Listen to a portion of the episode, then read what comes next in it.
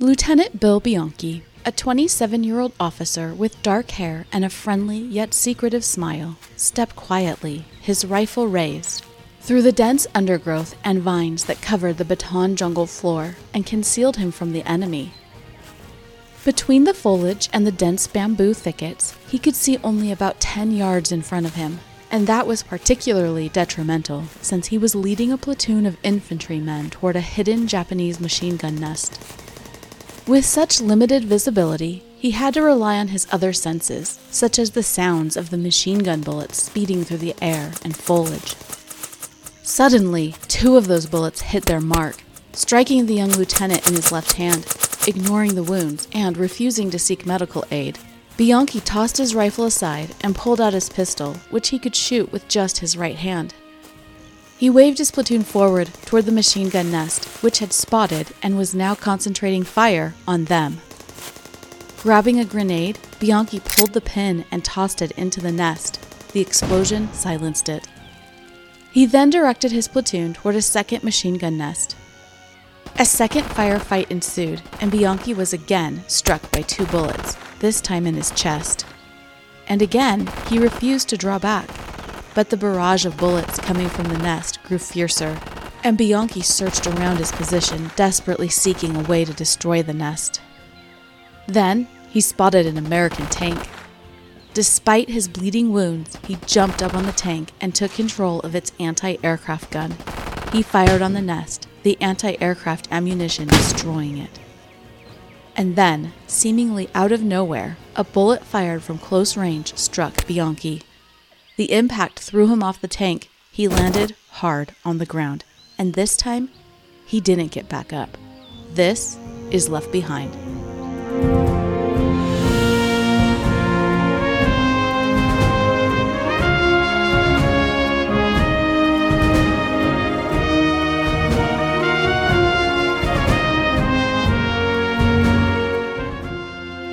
Welcome to Left Behind, a podcast about the people left behind when the U.S. surrendered the Philippines in the early days of World War II. I'm Anastasia Harmon, and I tell you the stories of World War II servicemen and women, civilians, guerrillas, and others captured by the Japanese forces in the Philippines. My great grandfather, Alma Sam, was one of the POWs, and his memoir inspired me to tell stories of his fellow captives. This is the fourth and final episode in our series about the three Congressional Medal of Honor awardees during the Battle of Bataan. In this episode, I'm focusing on Minnesota native Willibald Bianchi.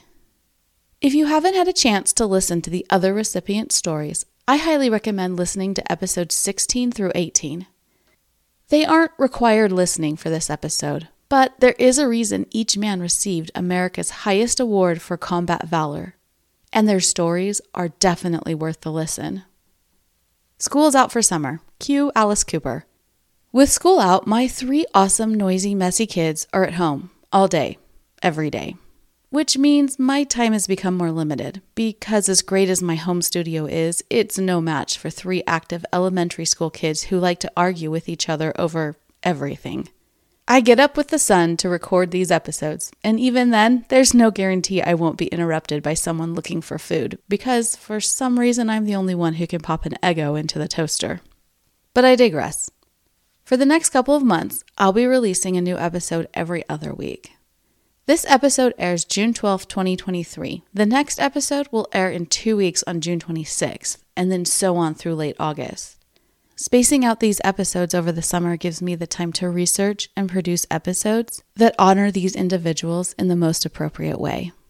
And now, with that housekeeping info out of the way, let's jump into the life and times of Bill Bianchi. Willibald Charles Bianchi, or Bill as he was called, was born in the rural town of New Ulm in southwestern Minnesota. His parents, Joseph and Carolina Bianchi, were both first generation German Americans. Joseph's parents emigrated from Germany in the 1850s and 60s and settled near New Ulm, Minnesota. The majority of New Ulm residents, in fact, had German heritage. The town was settled in 1854 by German immigrants to the United States. Young Bill was raised on the family's dairy and poultry farm with his four sisters, one older and three younger than him. The farm did well enough that by 1930, the Bianchi family had a live in housekeeper and a hired man. Their home and property were worth $39,000. This property value really caught my eye because it's way more than I usually see for home values in 1930. By the way, this information came from the 1930 US Census, where you too could find the value of your family's US home or rent. Anyway, I usually see single family homes in the $5,000 range, give or take a thousand or so. Thus, a $39,000 value intrigued me. I went back to double and triple check that I read and recorded the right amount, and I did. From what I've been able to find, the median US home value in 1930 was about $4,500. That amount fell a good 35% by the late 1930s because of the Great Depression. The median US home price in 2022 was around 428,000. So, adjusting the Bianchi's 1930 property value for today, I think we're looking at their rural property being valued around 3.5 million today. Now that's just some quick figuring by me. I couldn't find a good comparison or reference online. Regardless, it seems that the Bianchis had a rather large farm and dairy operation. In interesting contrast, the Bianchi farm was right next to the Brown County Home for the Poor. Poor houses or farms were precursors to welfare and social security and they often became home to the area's paupers and disabled. Opened in 1907, the Brown County Poor Farm included a two story brick building, and residents helped produce milk, eggs, beef, pork, and chickens, and worked in the gardens. The farm closed around 1965. In 1932, when Bill was 17, his father Joseph died. With his father's passing, the teenager had to fill his father's void on the farm and considering the property's value, that void was rather large. However, sometime in the later 1930s, Bill moved with his mother and sisters into New Ulm town proper. But whatever affluence they may have had doesn't seem to have come with them. In the late 1930s, his mother worked at a pastry bakery, and his sisters as sales ladies for a cosmetic company and a dress shop. Bill himself worked as a print shop janitor. His mother recalled he worked his way through South Dakota State Agricultural College. He was graduated in 1940 with a lieutenant's commission in the ROTC. After graduation, Bill spent time at a military training camp in the United States. I don't know for certain where this camp was, but a letter Bill wrote to an Army friend in summer 1941 makes me wonder if that camp was in Florida. In that letter, Bill asks a friend if he remembers a nurse that they met in Daytona, one Miss Ellie Morrison, and he tells his friend that she writes to him every once in a while. Now, the timing of that letter makes me think that Daytona could have been near where the training camp was. Just a guess, though. In spring 1941, he was then ordered to the Philippines. En route to the island nation, he sent a postcard to his family. Dear Aunt and Uncle, traveling first class aboard this ship for Manila PI. Having a grand trip so far, stopping two days in Hawaii. Say hello to Aunt Lizzie for me. Hope everybody is well. Willibald. In fall 1941, Bianchi was promoted to first lieutenant and became commanding officer of Company D in the Philippine Scouts 54th Infantry. As you likely know from previous episodes, the Philippine Scouts were highly trained U.S. Army units made up primarily of enlisted Filipino servicemen with American officers. Shortly after Bianchi's promotion, World War II began. Lieutenant Bianchi and the 45th withdrew to the Bataan Peninsula in late December 1941 with the rest of U.S. forces on Luzon, which is the Philippines' largest island. U.S. forces initially established a front line near the coastal town of Abucay, where First Medal of Honor recipient Alexander Nininger was killed in action. I highlighted his story in episode 16. However, by late January 1942, U.S. military leaders deemed the Abucay line indefensible and abandoned it. Thus, American and Filipino forces withdrew south to form the new Orion Bagac line, this line stretched from the town of Bagac on the western side of Bataan eastward to the town of Orion on the eastern side. It was just over 10 miles long and basically cut across the peninsula's middle like a belt. It also reduced the area of Bataan held by U.S. forces by almost 50%. General Douglas MacArthur declared this would be the last stand. There would be no retreat from this new line. He wrote to the officials back in Washington, D.C. With this new line's occupation, all maneuvering possibilities will cease. I intend to fight it out to complete destruction. That's my not so great MacArthur impersonation. He tended to draw out his vowels, at least according to the audio clips I found, like this one from his farewell address to U.S. Congress in 1951. That old soldiers never die, they just fade away. And like the old soldier of that ballad, I now close my military career and just fade away. Within four days of the withdrawal, most American and Filipino troops were in their places along this new Bagac Orion line. It was a heavily forested jungle region with dense undergrowth. Temperatures averaged 95 degrees, even in the shade, with high humidity. However, when the sun set, the temperature dropped significantly, and the hot, sweating men spent the night shivering in their blankets.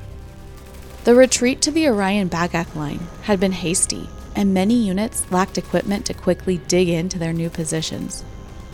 Some servicemen had to dig foxholes with their mess kits. Adding to the difficulties, the front line ascended up and then down the rugged saddle ridge that connected two Bataan mountains. Bianchi and the 45th Infantry were on the western side of the line. However, U.S. generals decided that the 45th would be one of the three reserve units held at the rear of the line. General Masaharu Homma, who was over all Japanese forces in the Philippines, ordered his forces to attack fast before the Americans could completely regroup on the new line. Following orders, Japanese troops attacked the western side of the American line beginning on January 26th. Their attack came so quickly that U.S. forces were still stringing wire when the Japanese began firing. The Japanese probed the American line, searching for a weak spot where they could break through. They finally found that spot on the night of January 28th, 29th. That night, a couple thousand Japanese soldiers broke through the American line, moving through the gap and advancing into the thick, confusing jungle terrain. Visibility in this area was limited to 10 to 15 yards. But instead of creating a tactical advantage for the Japanese, the line breakthrough created a chaotic situation. Japanese troops were unable to contact their superiors on the Japanese side of the line, and American leaders didn't realize just how many Japanese troops got through the line. The American line quickly fortified itself, leaving those 2,000 or so Japanese trapped in three defensive areas known as pockets about a mile behind the front. On the first day after the breach, an American colonel sent two companies to clear out the area, thinking that only a relatively few Japanese had gotten through the line and were basically blocking a trail. The ferocity of the Japanese counterattack disabused him of that notion, and he realized the full size of the Japanese forces. Thus, the 45th Infantry, 1st Battalion, including Bianchi, was called out of reserve to fight against these pockets. Fighting had to be hand to hand because artillery was useless in the dense jungle. For days, the Japanese in the pockets resisted U.S. attempts to root them out. But Japanese soldiers had bigger problems. They did not have access to supplies. Food and ammunition were running low. Japanese leadership tried dropping parachutes of supplies inside the pockets, but most fell into grateful American and Filipino hands instead. Still, the Japanese in the pockets fought on fearlessly. By the fifth day of fighting, the American and Filipino forces had not been able to reduce the pockets. So, they called in a four tank unit on February 2nd that would be supported by a platoon of Philippine scouts from the 45th Infantry. That day, the tanks and infantry cut through a portion of the big pocket, but made little overall gains and lost one tank. The next day, February 3rd, a platoon of 45th Infantry Scouts was assigned to destroy two machine gun nests in the Big Pocket. Lieutenant Bill Bianchi wasn't assigned to that platoon, but he volunteered to lead part of it.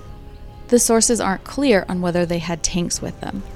Of Bianchi's actions that day, General MacArthur said, When the rifle platoon of another company was ordered to wipe out two strong enemy machine gun nests, Lieutenant Bianchi voluntarily and of his own initiative advanced with the platoon, leading part of his men. Early in the conflict, two bullets hit Bianchi's left hand, preventing him from using his rifle, which required two hands to fire. Not missing a beat, the young lieutenant threw away his rifle, drew his pistol, which he could handle with one hand, and continued to lead his platoon. A newspaper later reported. The platoon sought out an active machine gun nest, which fired on them as they approached. Grabbing a grenade, Bianchi pulled the pin and tossed it into the nest, silencing it. He then directed his platoon toward another machine gun nest, which they fired upon. During this gunfight, Bianchi was wounded by two bullets to the chest. However, he kept on fighting. Meanwhile, the tank supporting them was, quote, unable to lower the muzzle of its 37mm gun sufficiently, and was having difficulty reducing the other machine gun nest nearby, close quote. Now, alternatively, another source says that this tank was already disabled, having hit a landmine on the previous day. Either way, there was a tank near Lieutenant Bianchi, so, despite the wounds in his left hand and his chest, Bianchi climbed on top of the tank and fired its anti aircraft gun at the machine gun nest, which he silenced. He continued firing into enemy positions until a bullet fired from close range struck him, knocking him completely off the tank. This time, the wound was serious, and he didn't get back up. But the battle continued raging around the downed lieutenant. For two weeks, U.S. forces continued fighting Japanese forces that were trapped in those three pockets. They were called the Little Pocket, the Big Pocket, and the Upper Pocket. Thus, the battles at these locations became known collectively as the Battle of the Pockets. I put a map of the pocket area on Facebook. The link is in the show description. US forces started with the Little Pocket, where they trained their tanks and ammunition in a constant barrage. After a week of this never ending onslaught, the Japanese in the Little Pocket were running low on food and ammunition. In the last desperate attempt for freedom, the Japanese leaders led their remaining troops through a small opening in the otherwise tight Filipino lines around the pocket on the night of February 9th. Once they had escaped the little pocket, the Japanese troops headed north toward the front line, only to be caught in a crossfire with American and Filipino forces. Instead of surrendering, the hopelessly outnumbered and trapped Japanese opened fire and were completely annihilated. I've mentioned this before. The Japanese military code at the time basically forbade surrender. Many units, including this one, fought to near or total annihilation. I find it incredibly tragic to think about. The little pocket eradicated, US forces put all their attention on the big pocket. However, by this time, the Japanese general in charge of the big pocket had been ordered to fight his way north and past the American line. So, the hungry, exhausted Japanese troops pushed their way north and east into a small, narrow area where American Filipino fire from either side of the pocket would be in danger of hitting the other side. It was also an area where the American Filipino line was weakest because of the thick, dense, steep jungle terrain. The weak, starving Japanese, who had been eating horse flesh and tree sap, were worn out by the two weeks of jungle fighting. With them were more than 100 wounded men who had to be carried out. But other than their wounded, the retreating Japanese were traveling light, leaving behind horses and mules, 300 dead Japanese soldiers, 150 graves, as well as weapons and ammunition. They eventually made it past the US line and to safety after a horrendously difficult four day march. For the US side, two pockets were down, and they had one to go. The U.S. forces turned attention to the upper pocket, which was surrounded by jumbled mazes of dense bamboo thickets, vines, creepers, and other dense undergrowth that prevented the American tanks from breaking through. War historian Louis Morton wrote The tankers would have been impotent had it not been for the aid of the Igorot troops of the Philippine Army. Hoisted to the top of the tanks where they were exposed to the fire of the enemy, these courageous tribesmen from North Luzon chopped away the entangling foliage with their bolos and served as eyes for the American tankers. From their position atop the tanks, they fired at the enemy with pistols while guiding the drivers with sticks. And within several more days, the upper pocket had been cleared of enemy forces. By the end of the Battle of the Pockets, the Japanese 20th Infantry had been nearly eradicated. They had started the Bataan campaign in early January 1942 with nearly 2,700 men. Between the Battle of the Pockets, the Battle of the Points, which I covered in episodes 13 and 14, and other skirmishes, by mid February they were down to maybe 650 men. That's just 25% of their original fighting force. The rest were lost in the first six weeks of Bataan fighting. That's just incredibly horrendous. Despite the gains Filipino and American forces had with the pockets, the battle for Bataan was not going well. As I explained earlier, they just had to withdraw halfway down the Bataan Peninsula and surrender 50% of the land they'd held. Plus, their own food, ammunition, and medication were dwindling. Since the outbreak of war, MacArthur and other American leaders in the Philippines had promised their troops that reinforcements from the United States were on their way. But the attack at Pearl Harbor had destroyed the fleet that would have brought reinforcements and the Japanese had set up a naval blockade around the Philippine Islands. As February continued, it became increasingly obvious that help wasn't coming. A February 12, 1942 CBS News broadcast stated But there is a feeling here that the final hour of trial for MacArthur's men is now at hand. The fight for Luzon has continued 65 days. No one here any longer speaks about reinforcing the men in the Philippines. And for what material can get to the Far East, other areas with more chance have priority. There's little speculation about MacArthur's chances of evacuating. It's believed by many that the small group will first try to withdraw the, to the Corregidor Fortress in Manila Bay. That fortress probably could withstand a fairly long siege, but it's recognized that would be defiance without hope. Back in New Ulm, Minnesota, Bianchi's mother soon received word of her son's actions of February 3rd. He's always been a fighter, she told a local newspaper. A few weeks after those actions, Lieutenant Bill Bianchi was awarded the Congressional Medal of Honor. He was the third and last serviceman fighting on Bataan to receive the high honor. The medal citation reads For conspicuous gallantry and intrepidity above and beyond the call of duty in action with the enemy, First Lieutenant Bianchi voluntarily and of his own initiative advanced with the platoon leading part of the men. When wounded early in action by two bullets through the left hand, he did not stop for first aid but discarded his rifle and began firing a pistol. He located a machine gun nest and personally silenced it with grenades. When wounded the second time by two machine gun bullets through the chest muscles, First Lieutenant Bianchi climbed to the top of an American tank, manned its anti aircraft machine gun, and fired into strongly held enemy position until knocked completely off the tank by a third severe wound. The Medal of Honor citation was presented in March 1942 to Bianchi himself, who was recovering from his wounds at a Bataan battlefield hospital. Later that same month, Bianchi returned to active duty and rejoined his unit in the battlefields just weeks before Bataan fell to Japanese forces. Bianchi became a prisoner of war and was forced into the nearly 70 mile Bataan Death March. For the next nine months, Lieutenant Willibald Bianchi was considered missing in action. And it wasn't until December 1942 that his mother got official word from the U.S. War Department that her son was a POW. It would be another 10 months until she received word directly from Bill himself. It came as a postcard form letter telling the family that he was imprisoned at the Cabanatuan POW Camp Number 1 in the central part of Luzon Island. He sent his love to his grandparents and sisters and stated that he was in excellent condition. Many families of POWs in Japanese prison camps received letters similar to this postcard. You see, these highly censored cards were fill in the blank, so to speak.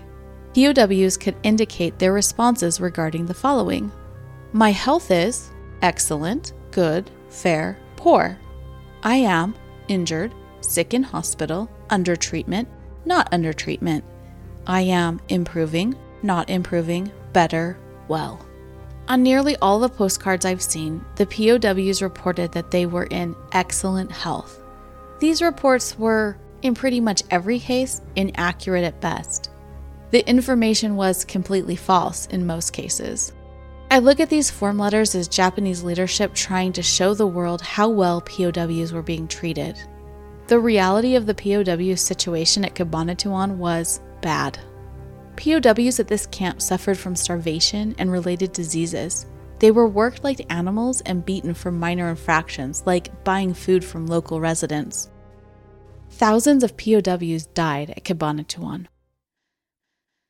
But Bianchi's mother could very well have believed that her son was in excellent condition.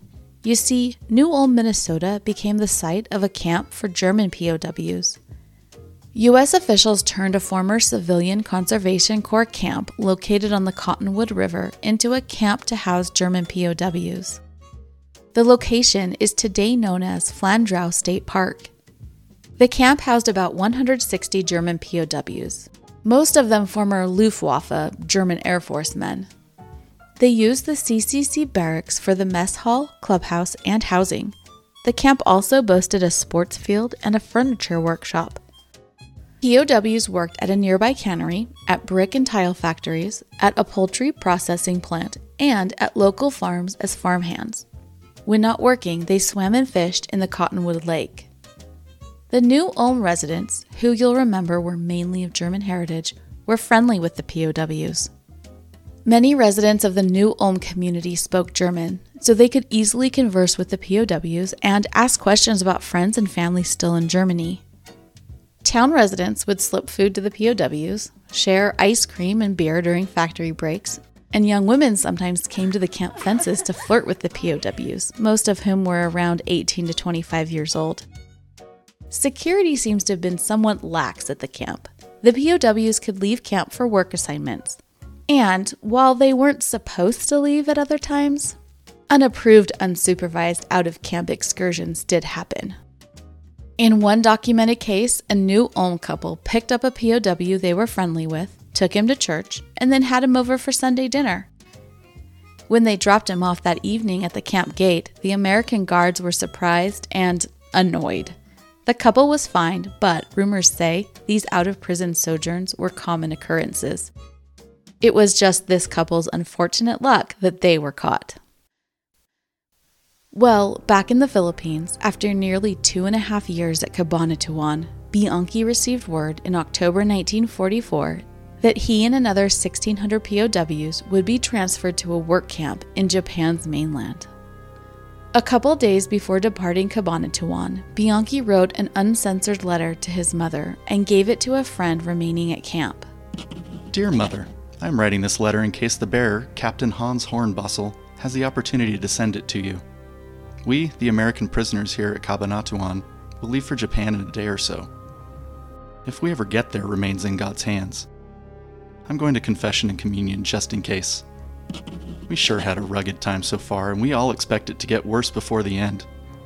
Nearly all of us have become fatalists after going through what we have, but we're not complaining.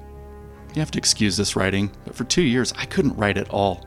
I was wounded in my right arm, among other places. My ulnar nerve was severed, it's coming back slowly. I received one box and one letter from you. The letter had 25 pictures in it. A flight of American planes flew over the 21st of September. Sure put us in good spirits. The food here has been very scarce. Very little meat, most of the time none at all. No flour, grease, or medicine. Thousands have died. I used to be in charge of a burial detail. We buried as high as 40 a day. I'm nearly out of ink, so we'll close hoping this letter will find you healthy and happy. You can use my back pay and insurance to make yourself happy and secure in your old age, in case I don't return. Your son, Willibald Bianchi. This letter eventually reached Bianchi's mother. So that friend must have been able to return home, because a letter like this would have never made it past the Japanese censors. A few days later, Bianchi and the majority of the other Cabanatuan POWs boarded trucks for Manila. After spending several weeks at a prison camp in the city, the more than 1,600 American POWs were loaded onto a Japanese transport ship named the Oryoku Maru, which sailed from Manila in mid December 1944. An American plane bombed and sunk the unmarked ship on December 15th, just off the Philippine coast. Most of the POWs, including Bianchi, were able to swim to shore, the Japanese then put the POWs on two transport ships, which sailed to Takao Formosa, in present day Taiwan. In Formosa, all the POWs were transferred to the ship Enoura Maru, and they waited in the ship's hold, in temperatures up to 120 degrees, with little food, poor ventilation and horribly unsanitary conditions for two weeks. And then another US plane, not knowing what was in the cargo holds of the unmarked Japanese ship, dropped a 1,000 pound bomb on the ship. Bianchi was among the approximately 300 to 500 POWs killed instantly. He was nearly 30 years old. After the war's end, the U.S. Army Quartermaster General's Office began investigating what happened to the remains of the men killed in the Enoura Maru bombing. A 1949 letter to Bianchi's mother explained During one of the attacks by American bombers in Takao Harbor, approximately 300 prisoners of war were killed. Two days later, the Japanese had the remains of the dead loaded on barges and taken ashore at Takao, where they were interred in mass graves. This letter says around 300 POWs were interred in the mass grave. Other sources say 483 bodies recovered from the Enoura Maru wreck were interred there. In 1946, Quartermaster General representatives exhumed the mass grave. The letter to Mrs. Bianchi continued These graves have since been located and the remains disinterred and taken to the U.S. Army Mausoleum, Schofield Barracks, territory of Hawaii, by our American Graves Registration Services. But, and this is morbid, the remains were so intermixed that few of the individual remains could be positively identified. The Quartermaster General's office knew that Bianchi was interred in the mass grave at Takao because survivors of the Enoura Maru testified that he was. A picture of the mass grave site was printed in several U.S. newspapers in 1946 and included this caption A mass grave for 483 Americans on a Formosan beach brought back tragic memories for Major Robert Kahn, one of the survivors of the Jap hell ship Enoura Maru. Kahn said he turned over to the War Department information positively identifying two Minnesota men buried in the grave, including Lieutenant Willibald C. Bianchi, New Ulm Congressional Medal of Honor winner. So basically, this officer indicated to the Quartermaster General's office that he was an eyewitness to Bianchi's burial in this grave. In 1949, the Army Quartermaster General's office determined that Bianchi's remains could not be identified. They ordered that a letter should be written to Bianchi's mother, Carrie, explaining the findings and that The letter written should contain all facts possible and should not be a short tape letter. The deceased is a conspicuous hero in his small town. That letter was written on September 21, 1949. It read, in part, Dear Mrs. Bianchi, the Department of the Army desires that you be informed of the final determination of the investigation in the case of your son. The circumstances surrounding the death of your son have been thoroughly reviewed, and although it has not been possible to prove physically the identification of your son, and as it is not possible to establish individual identity of most of these remains, they will be interred in a United States military cemetery overseas where they will be perpetually cared for.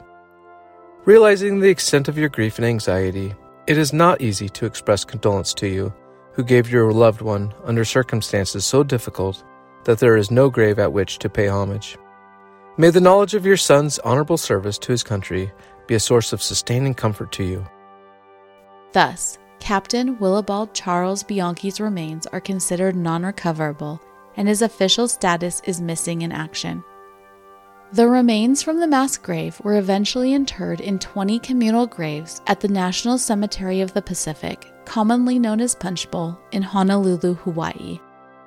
So that is most likely where Bianchi's remains rest today. I say most likely because there is always a chance that he was never in the mass grave, despite the testimony of survivors. In 1976, Punchbowl erected a cenotaph. That's a memorial grave marker placed on a grave containing no body, in Bianchi's honor. His name also appears on the tablets of the missing at Manila American Cemetery. Another investigation regarding Bianchi was going on at the same time as those into his remains. In 1948, his mother wrote to the Quartermaster General's office regarding her son's POW diary. My son, Captain Willibald Bianchi, was in prison camp number 1, Cabanatuan. As I understand, he wrote a diary. He was in charge of the galley there. Colonel Johnson told my daughter that he was with my son as prisoners, and when they were transported to Japan, or rather before they left for Japan on a prison ship, Bill buried the diary in a can. If there would be any chance that this diary might have been found, it would mean so much to me to receive something of Bill.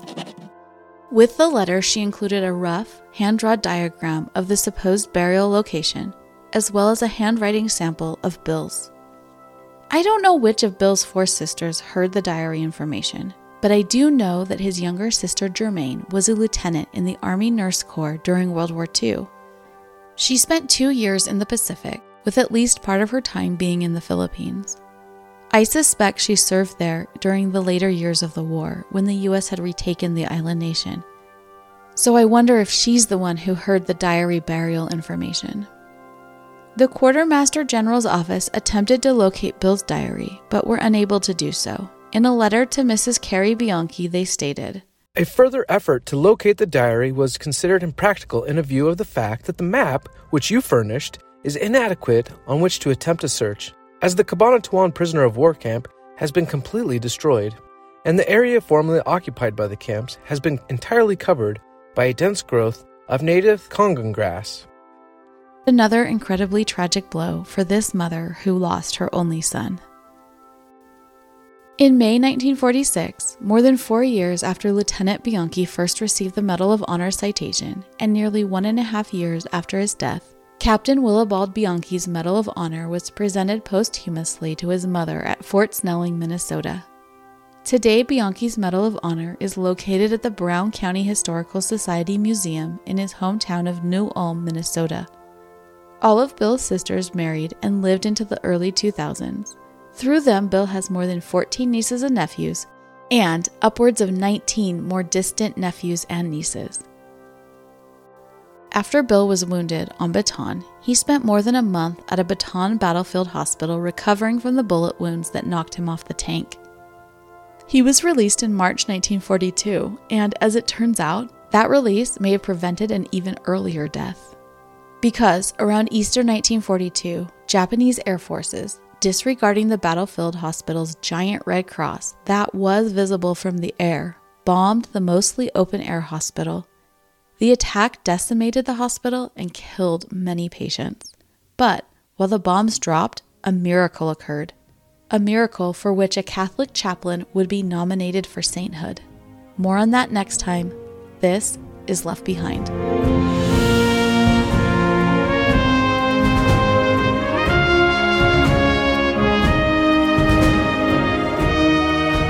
Thanks for listening. You can find pictures, maps, and sources about Willibald Bianchi's story on the Left Behind Podcast Facebook page and on my website. The links are in the show description. If you enjoy this podcast, please leave a review wherever you listen to podcasts. Spreading the word about this podcast lets me continue sharing these amazing stories. Left Behind is researched, written, and produced by me, Anastasia Harmon. Voiceovers by Tyler Harmon and Paul Sutherland. Dramatizations are based on historical research, although some creative liberty is taken with dialogue. And I'll be back next time with a Catholic priest who, on a whim, joined the U.S. Army as it retreated from Bataan.